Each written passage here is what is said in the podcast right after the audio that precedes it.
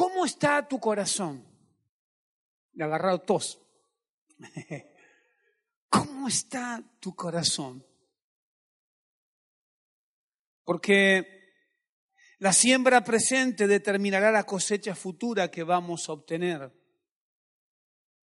Nuestro corazón determina el destino de nuestras vidas. Nuestro corazón es el que determina el fruto de nuestras acciones. Nuestras acciones son el fruto de un corazón sano o insano.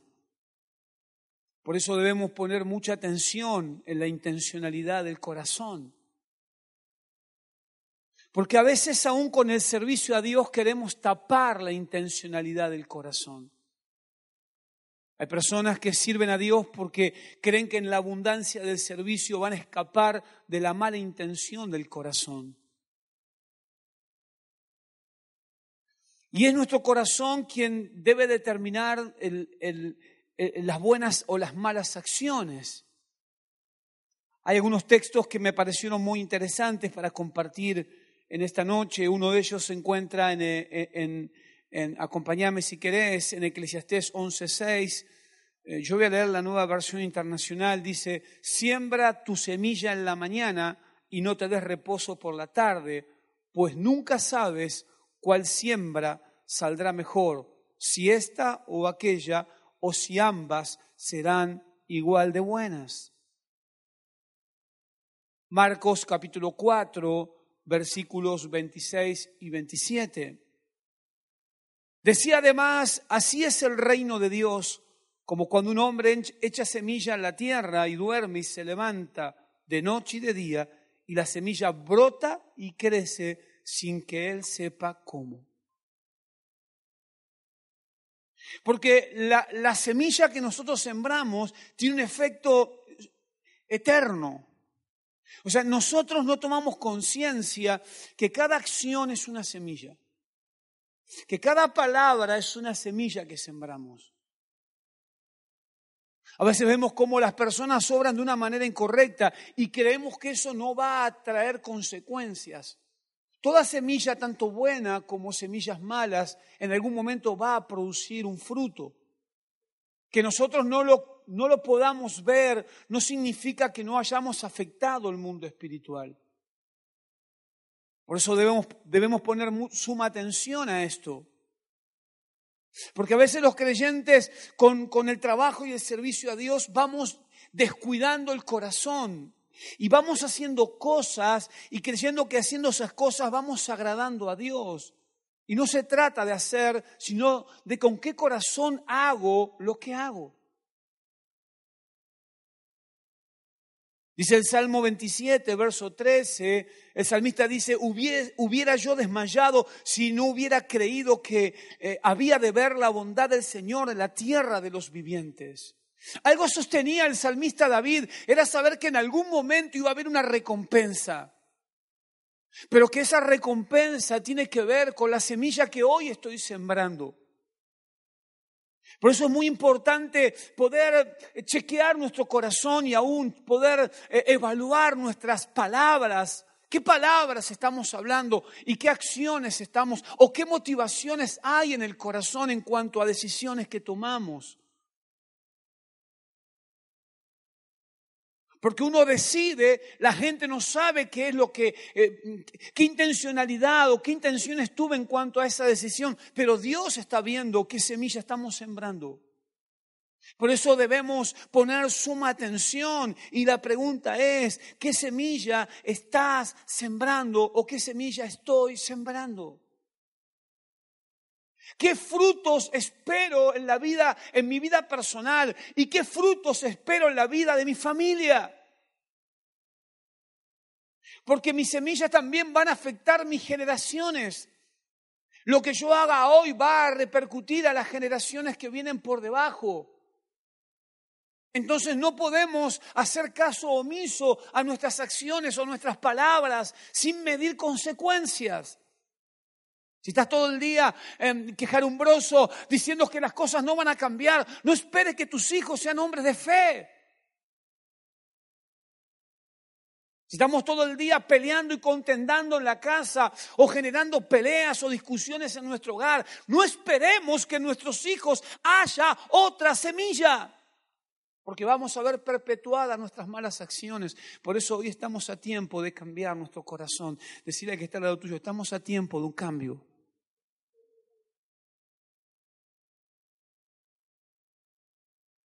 Así todo árbol o todo buen árbol da buenos frutos, pero el árbol malo da malos frutos. No puede el buen árbol dar malos frutos, ni el árbol malo dar frutos buenos. Todo árbol que no da buen fruto es cortado y echado en el fuego. Así que por sus frutos los conoceréis. Mateo 7, versículos 17 al 20. No es un tema menor. No es un tema menor el saber o el evaluar mis conductas. No es un tema menor poder pensar. Y qué interesante es poder pensar en mi proceder, no en lo que otros hacen. Es tan importante saber qué semillas estoy sembrando. Por eso estamos a tiempo de comenzar a sembrar buenas semillas. Decirle que está al lado tuyo, comencemos a sembrar bien. Comencemos a sembrar bien. Entonces, esa semilla que hoy siembro bien va a afectar el mundo espiritual y esa semilla va a afectar mis generaciones. Y voy a poder ver en mis generaciones el fruto de lo que un día sembré en acciones y en palabras. ¿Qué palabras usas en tu casa comúnmente? Son las mismas palabras que tus hijos van a usar y que tus nietos van a usar y que las generaciones que están debajo tuyo van a usar.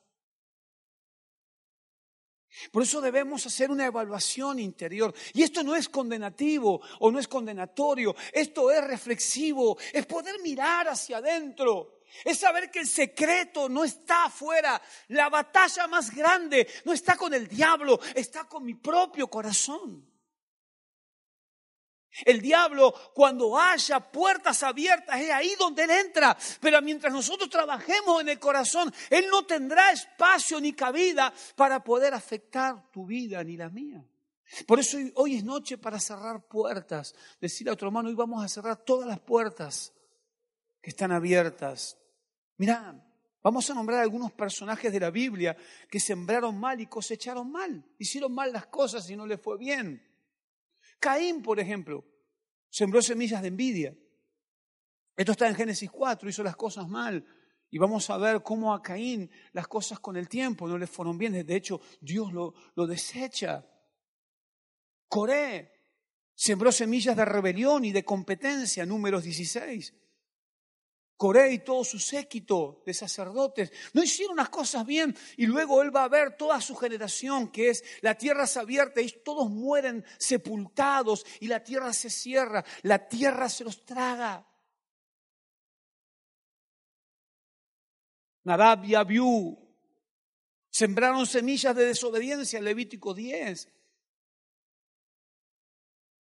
Y vamos a ver cómo la mano de Dios viene sobre ellos, porque no es que Dios es malo, es que ellos lo que sembraron cosecharon. Ofni y Finés sembraron semillas de inmoralidad. En 1 Samuel 2, versículo 22, los hijos de Aarón como los hijos de Elí no hicieron bien las cosas y el fruto de esa semilla termina lastimando sus propias vidas, porque cuando sembramos mal no lastimamos a otros, nos lastimamos a nosotros mismos. ¿Vieron que uno dice, no, porque aquel me hizo esto? El que te hizo un daño no te está haciendo solamente daño a ti, sino que el daño que te está provocando en algún momento vuelve, porque esa semilla traerá una siembra, una gran cosecha en su vida. Y si la semilla fue mala, el que sembró mal cosechará mal. Saúl sembró semillas de obstinación y de terquedad, 1 Samuel 13. Absalón sembró semillas de deslealtad y división, 2 Samuel 15. Pensó que nada le iba a pasar y luego lo vamos a ver a Absalón pagar un precio muy elevado, fruto de hacer cosas incorrectas. Es que nadie me vio, es que verdad, quizás nadie te vio, pero sí lo vio Dios. ¿Quién se va a dar cuenta? Dios. ¿A quién le va a interesar? A Dios. Pero es que nadie me vio. El Señor está allí. Decirle que está lo tuyo. De Dios nadie se burla. Todo lo que el hombre siembra cosecha. Gálatas 6, versículo 7. Roboán sembró semillas de insubordinación. Segunda de Crónicas 12, 14. Atalía sembró semillas de maldad. Segunda de Reyes 11. Mandó a matar a toda su generación. No quedó nadie. Su nieto escapó porque sabía que la vieja estaba más mala que el diablo. Ananías y Zafira sembraron semillas de mentira. Hechos 5. Pensaron que nada iba a pasar, pero habían afectado el mundo espiritual. Salieron muertos con los pies para adelante del templo. Judas Iscariote sembró semillas de traición. Mateo 26, versos 14 y 15.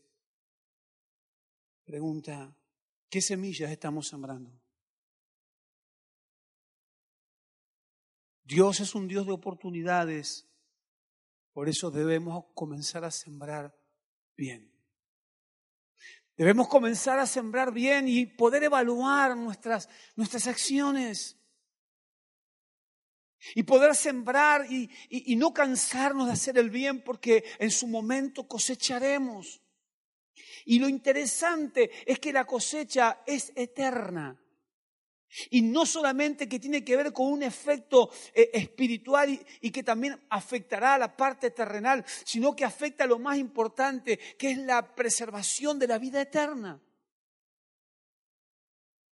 Porque el sembrar bien hace que afecte la eternidad y poder vivir como Jesús y poder sembrar mi vida en Dios hace que en algún momento la cosecha sea que el Señor un día me levante y me lleve a su presencia. Por eso debemos aprender a sembrar bien. La primera semilla que deberíamos sembrar es debemos sembrar la semilla que en algún momento vamos a cosechar. Yo puse la semilla que sembramos será el fruto que cosecharemos como primer punto. Y me pareció algo muy interesante, es poder permitir al Espíritu Santo que pueda trabajar en mi corazón. Cuando la obra del Espíritu Santo comienza a trabajar en mi vida, es allí donde comienzo a tomar conciencia de lo interesante que es poder sembrar correctamente. Génesis 1:11 dice, después Dios dijo que de la tierra brote vegetación, toda clase de plantas con semillas y árboles que den frutos con semillas. Estas semillas producirán a su vez las mismas clases de plantas y árboles de los que provinieron. Y eso fue lo que sucedió. Claro, nacían árboles con semillas y esas semillas luego caían y crecían nuevos frutos. Y ese fruto no era diferente al árbol, sino que era lo que caía, era lo que se producía. O sea, yo no puedo pretender buen fruto si las semillas que hoy estoy sembrando no son correctas. Segundo texto que me pareció importante está en Santiago 5:7. Amados hermanos, dijo Santiago, tengan paciencia mientras esperan el regreso del Señor. Piensen en los agricultores que con paciencia esperan las lluvias en el otoño y la primavera. Con ansias esperan a que maduren los preciosos cultivos. El Señor vendrá a buscarnos, pero el Señor levantará el fruto. Y el fruto somos nosotros, hombres y mujeres que aprendemos a vivir de una manera diferente a lo que hoy el mundo nos ofrece. Algo preocupante en estos últimos tiempos es ver cómo la mundanalidad se quiere meter dentro de la iglesia. Cómo las modas quieren cambiar el espíritu de la iglesia. Cómo el diablo disfrazado quiere entrar a los lugares donde se mueve la presencia de Dios. En el altar donde el evangelio se predica. Se terminó en algunos lugares de convertir en una plataforma bailable. Donde se mueve la gloria de Dios. Donde se mueve la presencia del Espíritu Santo. donde se abre la palabra, donde la palabra es soltada. Donde en cada mensaje debe haber creyentes y aún inconversos postrados en la presencia de Dios, reconociendo nuestra condición interna, pidiéndole al Espíritu Santo que siga regenerando y transformando mi vida y todos los días cambiándola conforme a la imagen de nuestro Señor Jesucristo. ¿Cuántos decimos gloria a Dios? ¿Cuántos se atreven a dar un aplauso a Cristo?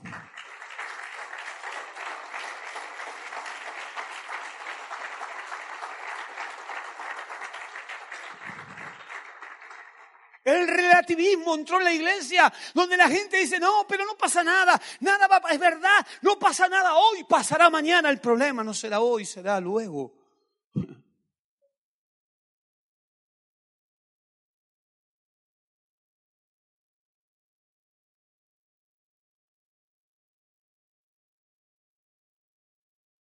Donde de los púlpitos, es más o no pasa nada, quédense tranquilos, todo va a funcionar bien. No, señores. Y no es un reto, es un desafío. No, señores, sin santidad nadie verá a Dios. No se trata de modismos, no se trata de modernismo.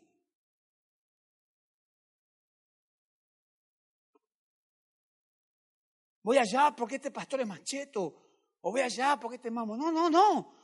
Se trata de abrir la palabra y que la palabra pueda producir un efecto en el corazón de la gente, que la palabra transforme, que la palabra cambie vida, que la palabra pueda revolucionar la iglesia, que la palabra pueda impactar en santidad, en consagración, que la palabra pueda modificar conductas, que la palabra pueda hacer que los pecadores se entreguen a Cristo. Y que la iglesia camine en santidad. Y que la iglesia esté con un corazón abierto, esperando la venida del Señor, expectantes de los acontecimientos que están sucediendo, que son las señales de los últimos tiempos. Si ese aplauso es para Jesús, que sea con toda tu alma.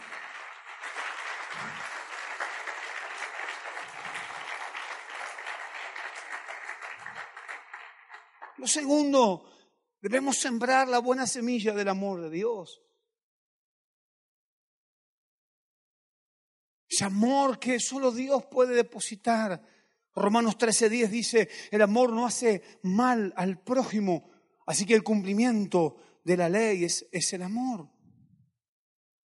1 Corintios 16:14 dice, todas vuestras cosas sean hechas con amor. 1 Pedro 4:8, y ante todo tened entre vosotros ferviente amor, porque el amor cubrirá multitud de pecados. Hebreos 13:1 y 2. Permanezca el amor fraternal. No os olvidéis de la hospitalidad, porque por ella algunos, sin saberlo, hospedaron ángeles. Poder ser una iglesia ardiendo en el amor del Señor, sembrando la semilla del amor al prójimo.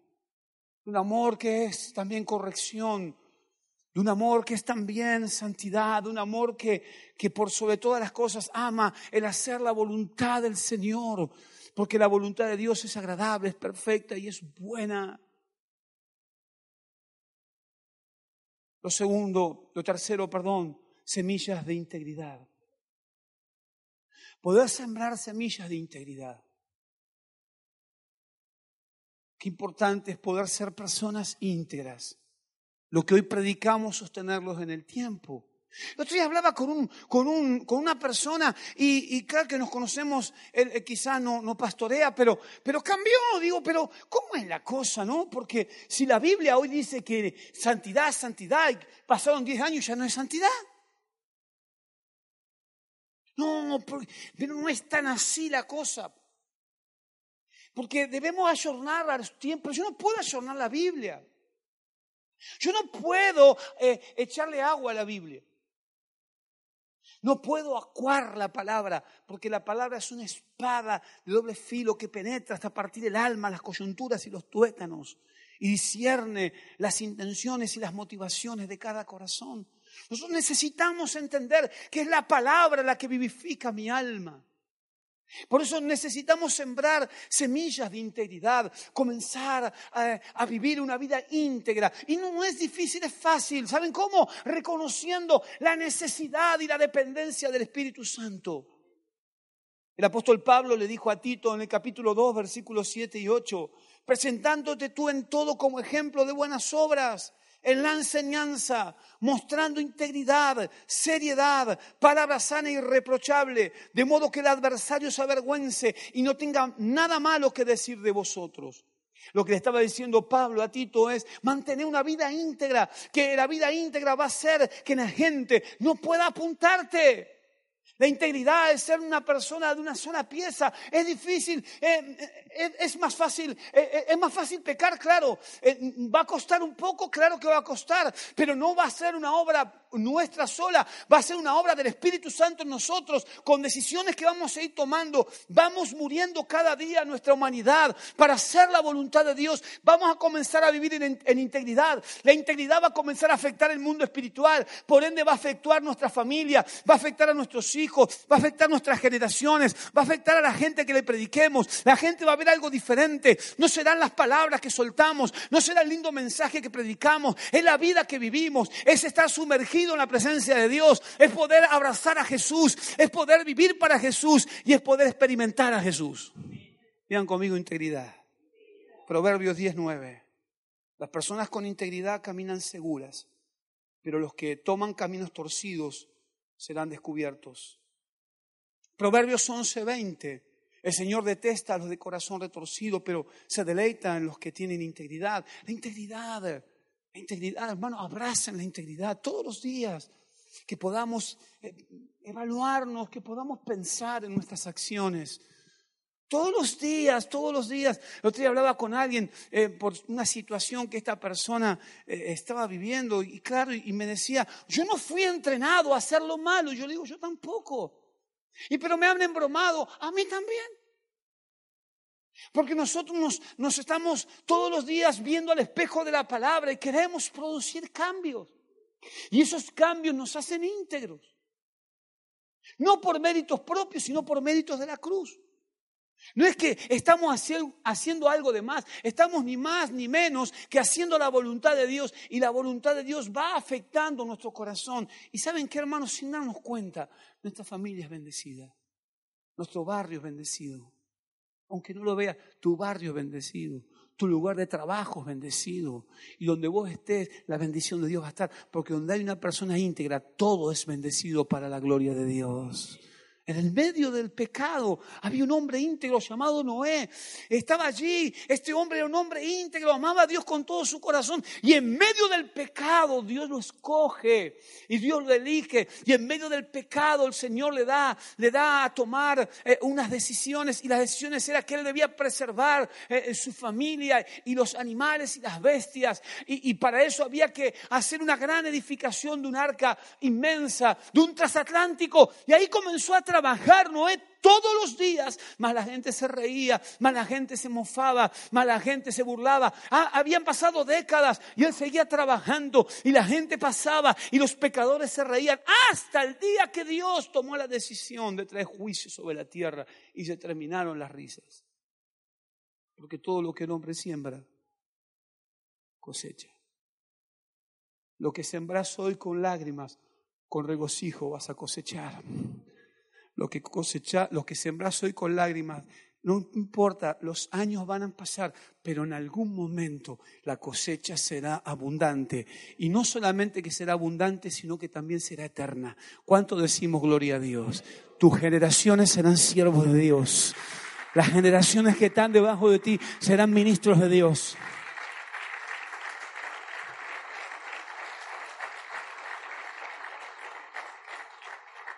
Vamos a ir con 3 semillas más bien rápido. Las semillas de bendición, poder ser un canal de bendición. Poder bendecir, poder soltar bendición. ¿Qué palabras estás aplicando sobre la gente que te rodea? Sobre tu esposa, por ejemplo. Sobre tus hijos. ¿Cómo andan mangas inútiles? Una vez alguien me dijo, sos un inútil, no servís para nada. Una vez un siervo de Dios, estaba yo sosteniendo ujieres y cuando se me cae el ujier me dijo, ¡sos un inútil! Una autoridad espiritual. Yo me recuerdo que me fui llorando a mi casa, llorando. No entendía cómo alguien que estaba en autoridad podía soltar tremenda palabra de maldición.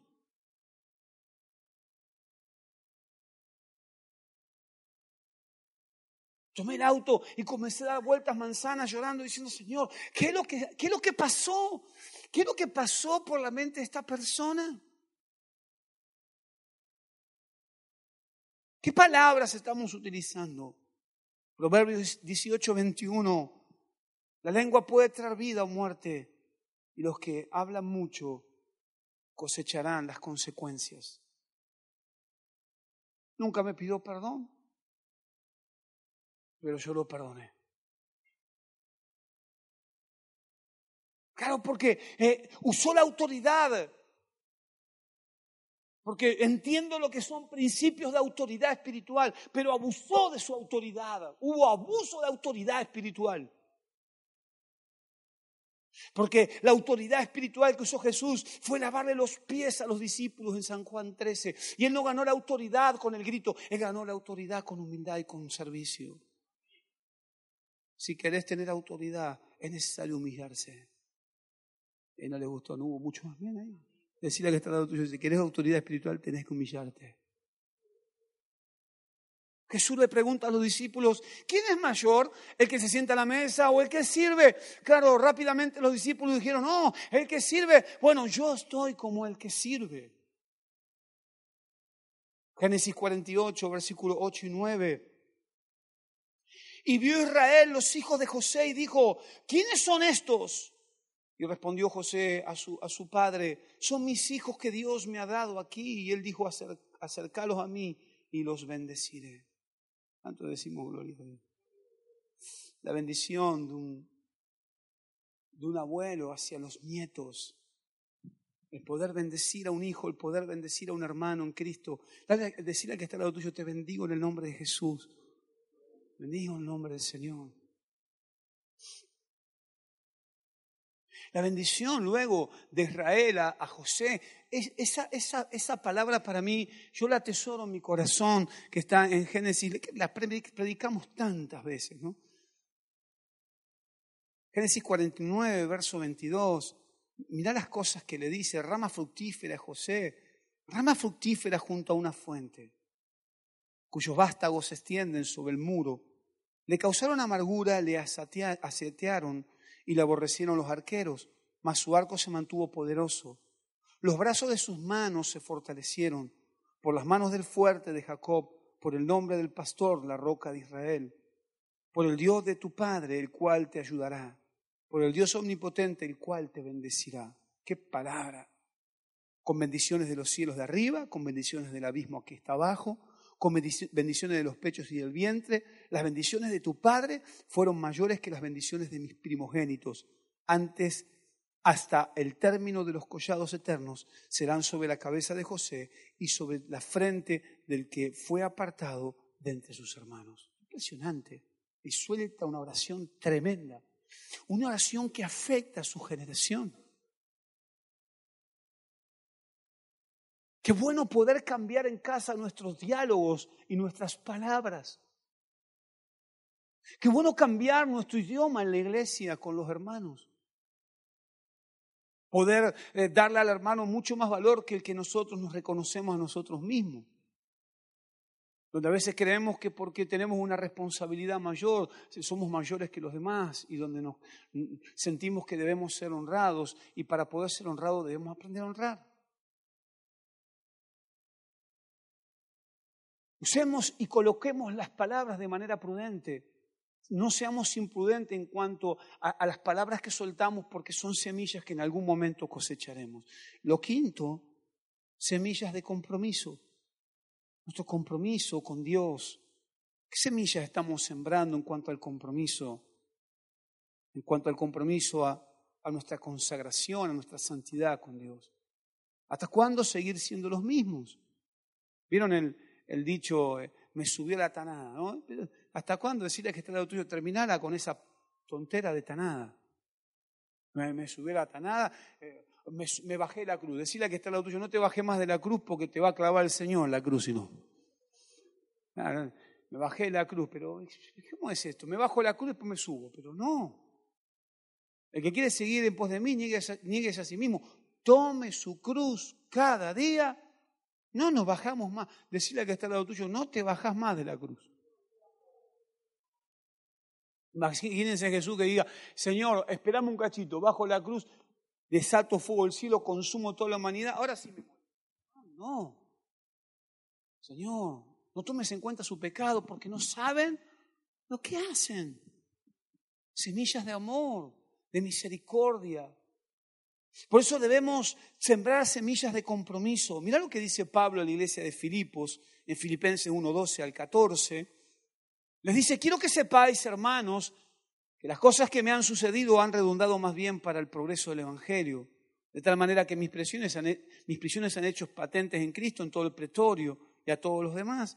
Y la mayoría de los hermanos, cobrando ánimo en el Señor con mis prisiones, se atreven mucho más a hablar la palabra sin temor. O sea, Pablo estaba diciendo, mi padecimiento está redundando a favor de ustedes, para que hagan lo mismo. Porque a veces queremos la bendición del otro, pero no queremos hacer el sacrificio del otro. Cuando hablamos de sacrificio, hablamos de la entrega. Yo quisiera ser como él. Bueno, entregate como esa persona. Quisiera ser como Pablo. Bueno, viví como Pablo.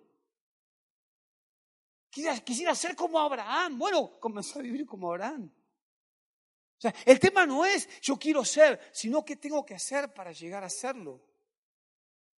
¿Qué decisiones tuvo que tomar Abraham para poder llegar a ser el patriarca de Israel?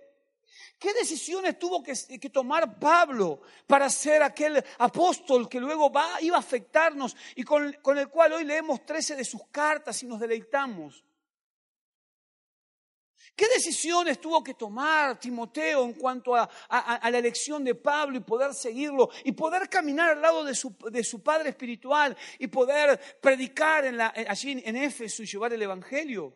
¿Qué decisiones tuvo que tomar Tito en cuanto al pastorado, en cuanto a la obediencia hacia Dios y hacia la persona que Dios le puso? Y luego pastorear la iglesia de Creta, ¿no?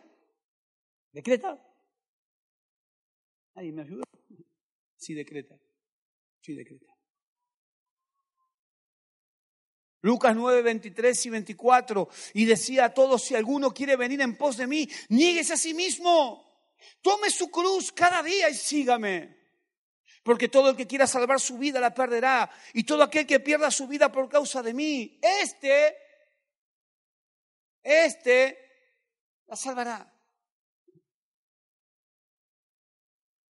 Porque el morir, el poder, cuando dice que la semilla cuando cae en tierra y muere, lleva fruto. Y si queremos llevar fruto, debemos morir a nuestra carne, a nuestra humanidad, para que pueda florecer la vida de Jesús. Segunda Timoteo 2, 8 al 10. Acuérdate de Jesucristo, del linaje de David, resucitado de los muertos, conforme a mi evangelio, en el cual sufro penalidades, hasta prisiones de modo de malhechor, mas la palabra de Dios no está presa, por tanto, todo lo soporto por amor de los escogidos, para que ellos también obtengan la salvación que es en Cristo Jesús con gloria eterna. Lo que estaba diciendo Pablo es, todo lo que estoy sufriendo es para que las almas se entreguen a Cristo.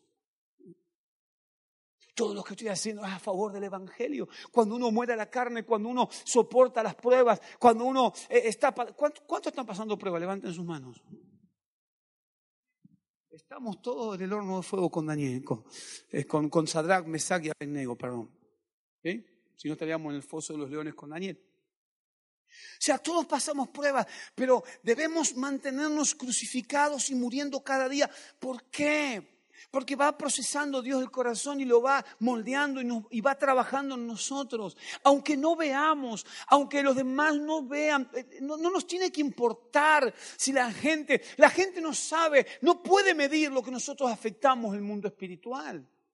El hermano que está al lado tuyo no sabe si está sembrando o no buenas semillas. Tampoco te debe interesar. En tu familia tampoco saben. Te pueden ver en tu casa que eres una buena persona, pero cuando salís de tu casa seguís sembrando buenas semillas. ¿Y saben lo que nos pasa a los que sembramos buenas semillas? Parece que nos comemos todos los sopapos. Sembrás bien y te golpean. Sembran bien y te maltratan. Sembras bien y te estafan. Sembras bien y te duele. Sembras bien y parece que va todo mal. No.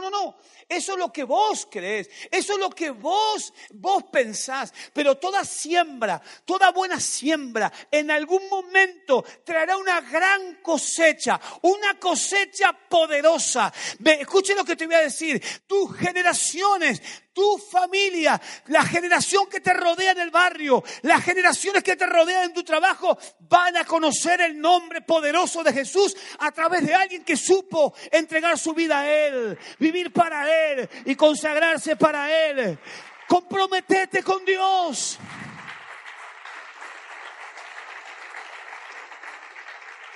Compromiso. Asumí una obligación de consagrarte. Asumamos juntos. A todos nos cuesta consagrarnos, ¿o no? O te gusta que te traten mal. O usted cuando lo trata mal dice que esta persona es re buena. No. Hay momentos que alguien te trata mal y claro, nadie puede ver tu mente. Pero usted por dentro dice, le haría tantas cosas. O por ahí le vinieron flashes de pensamiento. Dice, si estaría sin Cristo, cuántas cosas podría hacer, ¿no? Y el Señor te dice, no. Decirle que está lo tuyo, no hagas nada. Porque ascuas de fuego amontonarás sobre su cabeza. Porque Dios paga a cada uno conforme a sus obras. La cruz nos trajo vida eterna. La cruz, la muerte en la cruz del Calvario fue la que nos trajo la vida eterna, porque en la cruz llevó mis maldiciones y mis pecados, en la cruz se llevó mi dolor, mi maldición se la llevó en la cruz muriendo y el Señor fue clavado y allí en su cuerpo se hizo pecado por mí. ¿Cómo no voy a luchar con mi humanidad? Reprendamos al diablo con buenas semillas. ¿No te gustó esa, no? No, prefiero echarlo Satanás fuera. Y tenemos un portón en el corazón abierto que entran y salen los bichos como entran y salen y van y vienen. Claro, porque el corazón está abierto a pecados omisos, a cosas que no hemos resuelto, a una sanidad interior que aún no hemos recibido, a no liberar nuestras malas conductas. Entonces el diablo tiene un pasadizo interno, por más que lo reprendas, si no sanás tu corazón, el diablo va a tener espacios. Porque dice la palabra que cuando él halla una casa adornada y vacía, dice que él entra y la habita. Por eso debemos cerrar puertas. Y hoy es noche de cerrar puertas. Decirle que está al lado tuyo, hoy te voy a ayudar a cerrar puertas. Podemos hablar de 2 millones de semillas, pero bueno, vamos a usar la última semilla, ¿sí? La semilla del servicio. Qué lindo es servir al Señor. Pero sabés que cuando servís a tu hermano, servís a Cristo. Y cuando servís al abuelo que está cruzando solo la calle y lo tomás de la mano y lo acompañás, servís a Cristo. Y cuando cruzás a una persona no vidente, lo acompañás, servís a Cristo. Y cuando devolvés ese vuelto de más que te dieron, alguien un día recibió un vuelto de más y dijo, Dios me bendijo. Le dije, andá a devolver a ese pobre hombre lo que te dio de más, que lo tiene que poner en el bolsillo. Dios me rebendijo. ¿De qué manera? En vez de ponerme 2 remeras, me pusieron 4 en la bolsa. Andá a devolver 2 porque la paga el pobre hombre que te la vendió. Era empleado. Sembremos bien, no seamos. Tenemos que morir, la iglesia tiene que morir a la viveza criolla. Porque aún dentro de las congregaciones está la viveza criolla. El que se cree vivo, pero es sonso. Porque está sembrando mal. Digan conmigo servicio. No es un púlpito, ni un campo con lamparitas, una campaña. Eso no es servicio, es la vida diaria. Es todos los días nuestra vida puesta en medio de una comunidad llena de pecado, de dolor, de sufrimiento y poder ser el mismo Jesús en la tierra a través de nosotros, ser portadores de la vida de Cristo y poder hacer el bien a quien Dios ponga por delante. Eso es servicio. Los otros son ministerios. que recibe a un profeta por cuanto es profeta, recompensa de profetas recibirá. Mateo 10, 41 y 42. Y el que recibe a un justo por cuanto es justo, recompensa de justo recibirá. Y cualquiera que dé a uno de estos pequeñitos un vaso de agua fría solamente, por cuanto es discípulo, de cierto os digo que no perderá su recompensa. Bendecid. No le diga a tu esposo porque lo tenés al lado y ya lo tenés cansado de decirle que... Pero decir a alguien que no conozca, decirle en lo que pueda servirte, quiero servirte. Y el otro le dice, bueno, mañana tengo que pagar 5.500 pesos de luz.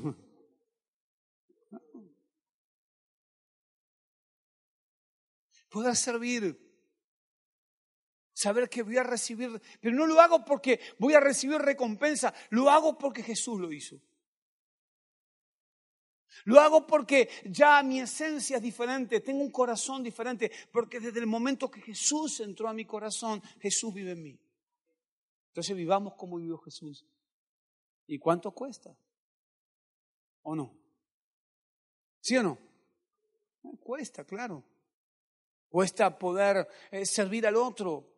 Quizás no cuesta un ministerio en la iglesia, porque a veces tenemos un ministerio visible, todos nos ven y dicen, es un capo, mirá, qué bien que predicó. Sí, no, pero el tema es la cocina. Yo predicaba en Córdoba. No tengo un restaurante y la comida se ve bárbara. Andá a la cocina. Los que la trabajaron en gastronomía saben lo que... Yo laburé en gastronomía. No saben lo que es la cocina. Vuelan las papas y capaz que se cae uno al piso, punto, y la ponen también.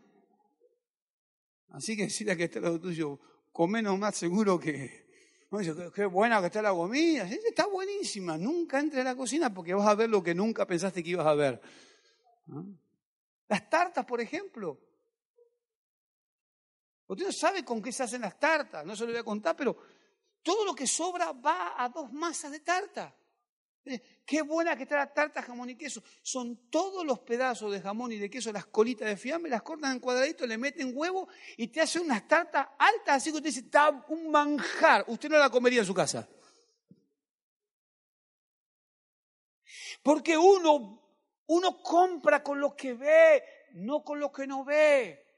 Y en la cocina donde nadie nos ve, cuando sembramos, y en algún momento lo que no vemos, lo que nadie vio, Dios lo hace público, porque Dios te va a bendecir, porque Dios te va a levantar, porque aún lo que nadie vio, Dios lo vio, aún las lágrimas que derramaste, Dios la vio, aún el sufrimiento o el padecimiento que has pasado, Dios lo vio y Él te va a recompensar poderosamente.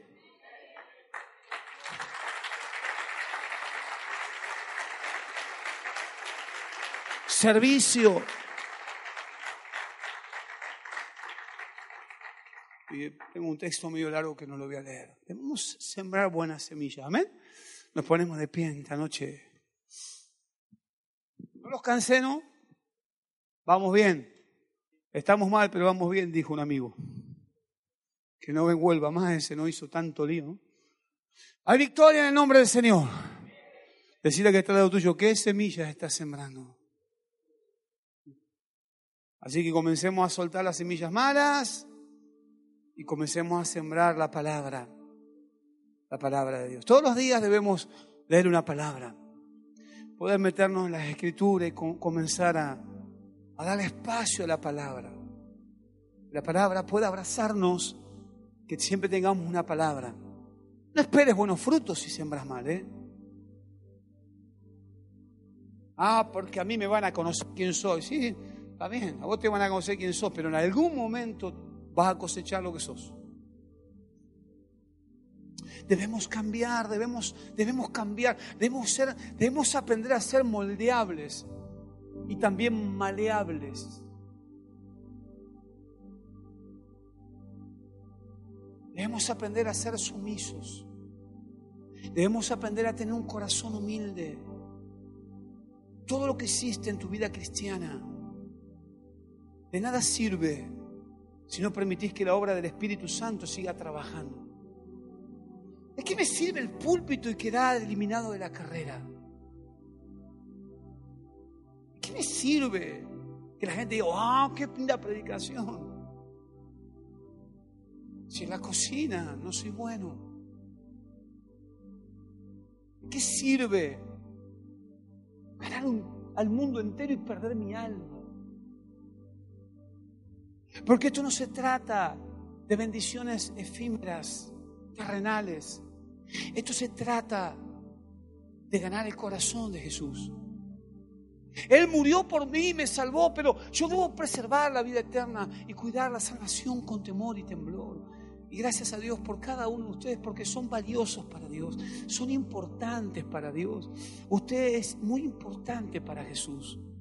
Por eso Él lo escogió, porque muchos serán los llamados, pero pocos los escogidos. Y usted es un escogido de Dios.